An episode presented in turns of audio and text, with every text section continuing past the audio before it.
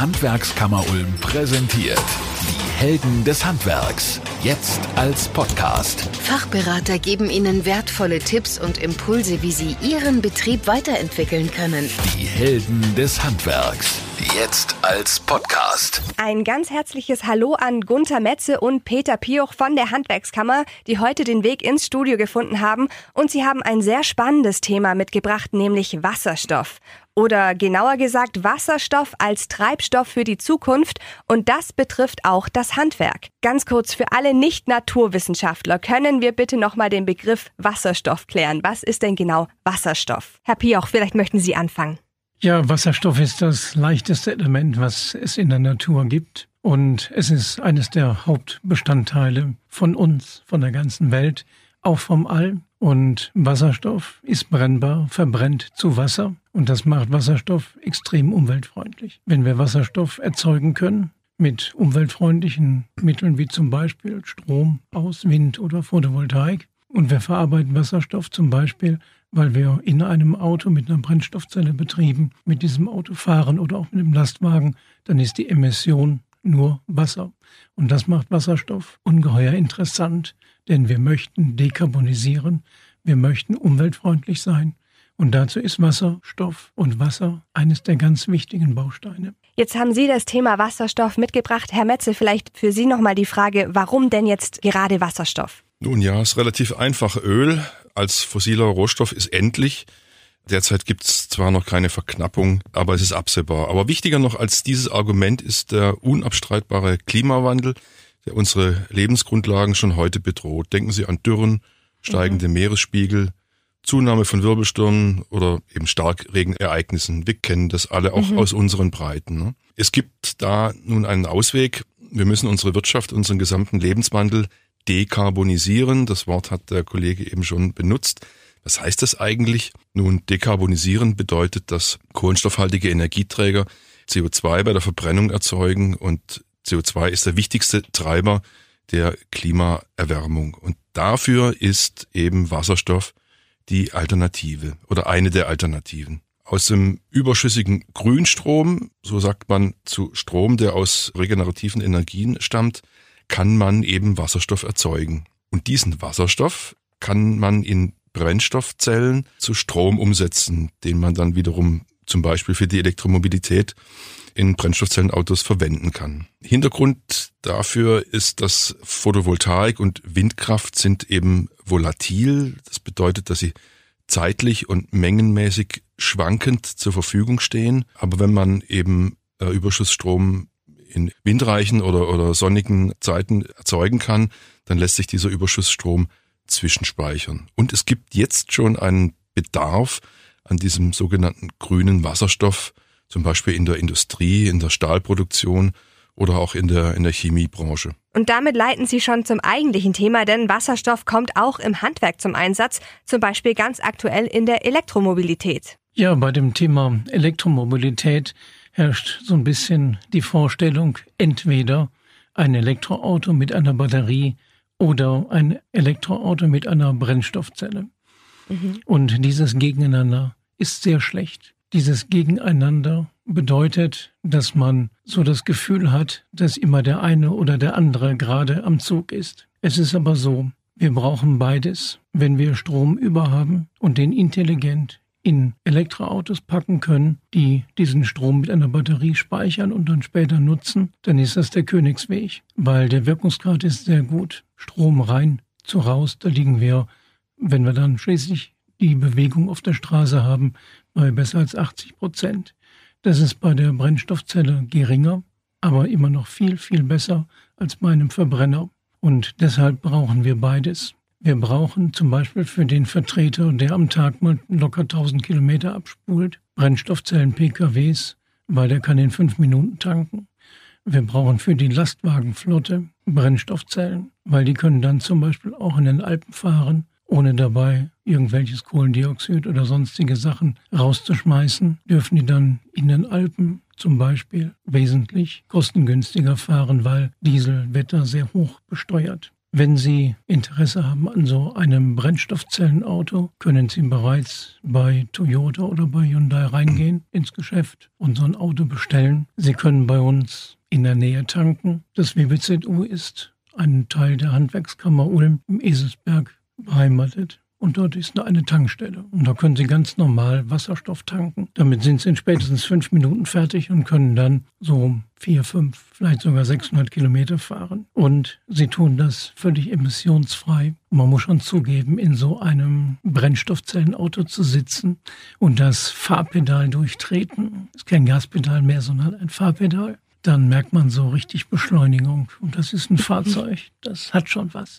Das ist schon richtig schön und das ist ein tolles Erlebnis. Und Sie können mit diesem Auto sehr weit fahren. Sie werden im Moment sagen, es gibt noch nicht allzu viele Tankstellen. Das wird sich aber ändern. Wir mhm. haben jetzt im Moment 87 in Deutschland. Das werden aber demnächst 100 werden. Ende des Jahres, hoffentlich Ende des Jahres 2021, vielleicht auch 22, aber man möchte auf 400 kommen und dann haben wir schon mal wirklich die Basis für eine große Flotte mit Fahrzeugen mit Brennstoffzelle. Die Werkstätten müssen sich natürlich darauf einstellen. Sie müssen lernen, mit Wasserstoff umzugehen. Und dazu braucht man Weiterbildung, die wir dann am WBZU auch anbieten. Dazu gehört auch der Umgang mit Hochspannung. So ein Brennstoffzellensystem liefert mehrere hundert Volt. Und da muss man natürlich wissen, wie man damit umgeht. Das heißt aber, die ganzen Ladestationen, mit denen die E-Autos aktuell getankt werden, das ist für Sie nicht das Nonplusultra. Sie sagen ganz klar, das geht besser. Also ich würde jetzt nicht sagen, dass es das nicht das Nonplusultra ist, sondern dass wir beides brauchen. Wenn Sie zum Beispiel, sagen wir mal, 25 Kilometer von Ulm wegfahren müssen, um nach Hause zu kommen, oder beziehungsweise herfahren, dann haben Sie am Tag 50 Kilometer. Und mit dieser Strecke kommen Sie mit ein paar Kilowattstunden hin. Mhm. Also so sieben, acht Kilowattstunden. Und Sie könnten dann hier Ihr Auto laden. Ich habe gerade hier in diesem großen Parkhaus geparkt und da bin ich an einer ja, riesen mhm. Reihe von Elektromobilen. Ja, haben Sie jetzt erst neu gemacht, ja. Genau, und Gibt die gehen im nächsten Betrieb und dann können Sie Ihr Auto laden und ich nehme mal an, dass da oben auch eine Photovoltaik auf dem mhm. Dach ist, sodass Sie mindestens mal im Sommer mit PV-Strom Ihr Auto beladen können. Das ist ganz wichtig. Wenn Sie aber zum Beispiel nach Hamburg fahren müssen und Sie haben eine Strecke von Hamburg, sagen wir mal, 800 Kilometer ja, vor sich. Komme ich nicht weit. Dann haben Sie ein bisschen ein Problem. ja. Aber dann wird es Anbieter geben. Es gibt hier ganz bestimmt Anbieter, die Autos verleihen und die demnächst auch ein Brennstoffzellenauto verleihen. Und dann können Sie damit nach Hamburg fahren. Sie tanken vielleicht einmal zwischendurch oder auch zweimal. Und wenn Sie, sagen wir mal, 400 Kilometer gefahren sind und mal so ein bisschen was essen, trinken, ja, das ist eigentlich schon richtig. Und dann ist eigentlich überhaupt kein Problem. Vor allem also jetzt normal mit einem normalen Benziner oder Diesel muss ich ja auch irgendwann mal tanken bei so einer Strecke. Das wäre ja dann eigentlich kein Unterschied. Was ich jetzt noch äh, gesehen habe, aktuell sogar heute wird in Stuttgart ein Flugzeug vorgestellt, das mit Wasserstoff getankt werden soll. Wie sehen Sie das denn? Ja, dazu haben wir erstmal die kleine Liga, also ein kleines Flugzeug, das mit Brennstoffzellen Strom macht und dann mit einem Elektromotor den Propeller antreibt. Und das ist schon machbar. Jetzt nicht für Flüge nach Amerika, aber für diese kleinen Flüge, die notwendig sind, weniger notwendig als vor Corona. Also Inlandflüge meinen Sie jetzt? Inlandflüge, ja. ja. Wenn wir Flüge machen wollen über den Ozean, dann muss man die Flugzeuge stark umbauen bzw. neue bauen, weil wenn ich Wasserstoff in flüssiger Form in ein Flugzeug tanke, brauche ich wesentlich mehr Volumen für den Treibstoff, den ich brauche, als bei Kerosin. Mhm. Kerosin hat eine größere Energiedichte pro Liter als flüssiger Wasserstoff. Die Flugzeuge sehen dann etwas anders aus. Und es ist aber möglich, flüssigen Wasserstoff in das Flugzeug zu tanken, damit nach Amerika zu fliegen und dann dort wieder betanken und zurückzufliegen. Flugzeuge sind nicht dafür gebaut, lange Zeit irgendwo rumzustehen. Und deshalb ist das auch kein Problem mit dem flüssigen Wasserstoff. Das Schöne ist, die Geschichte ist emissionsfrei. Jetzt mag einer auf die Idee kommen, ja Moment, wir emittieren Wasser in hohen Wolken Anlagen. Mhm. Das ist so. Wenn wir Wasserstoff verbrennen, haben wir Wasser. Wenn wir aber Kerosin verbrennen, haben wir auch Wasser. Kerosin ist ein Kohlenwasserstoff. Und wir haben bei Kerosin CO2. Das wollen wir ganz bewusst nicht haben. Und wir haben H2O. Und dieses H2O haben wir genauso bei Kerosin als auch bei Wasserstoff. Und deshalb ist es jetzt nicht irgendwie zusätzlich eine größere oder andere Belastung. Das ist durchaus möglich, mit solchen wasserstoffbetriebenen Fahrzeugen zu fahren, mit wasserstoffbetriebenen Flugzeugen zu fliegen und dabei wirklich sehr umweltfreundlich mhm. zu sein. Wäre also ein Schritt in die richtige Richtung. So viel zur Elektromobilität. Wasserstoff wird aber auch in Heizgeräten eingesetzt. Herr Metze.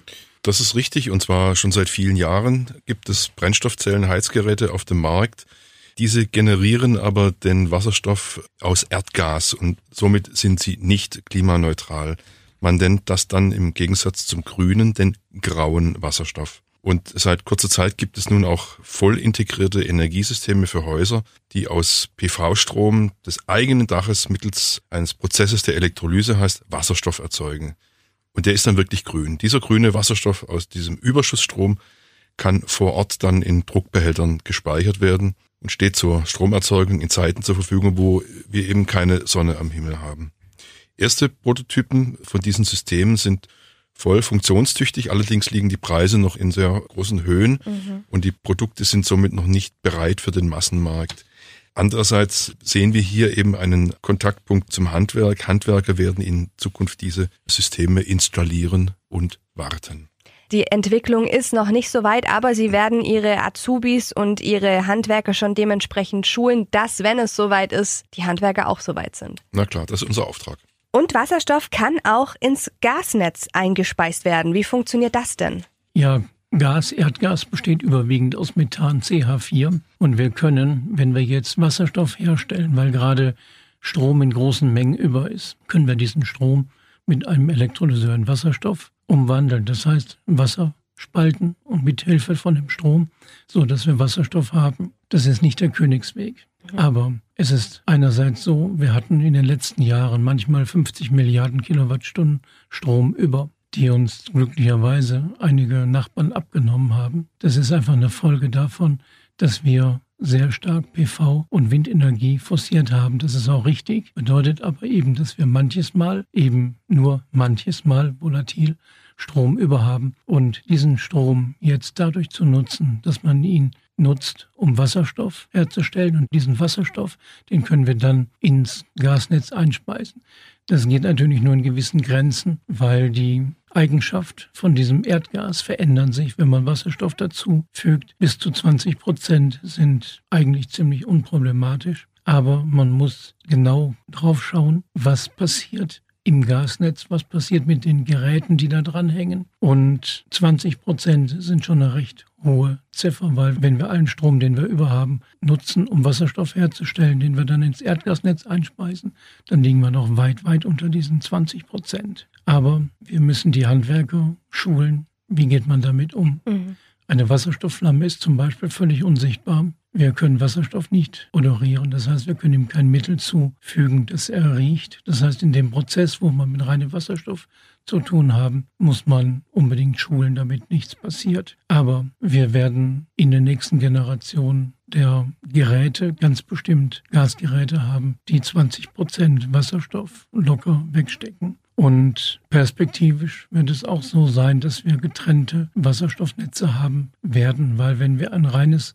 Brennstoffzellensystem haben, dann können wir das nicht so machen, dass wir das Gas aus dem Erdgasnetz nehmen, weil Erdgas ist eben odoriert. Es hält ein schwefelhaltiges Mittel, damit es riecht. Und das ist für mhm. Brennstoffzellen alles andere als gut. Es wird notwendig sein, aber das ist die Zukunft. Bis dahin gehe nicht nur ich in Rente. Aber in Zukunft werden wir tatsächlich das Energieproblem erstens lösen, zweitens umweltfreundlich machen und drittens sogar bezahlbar. Das waren jetzt ganz viele spannende Informationen zum Thema Wasserstoff und was die Zukunft dementsprechend bringen wird.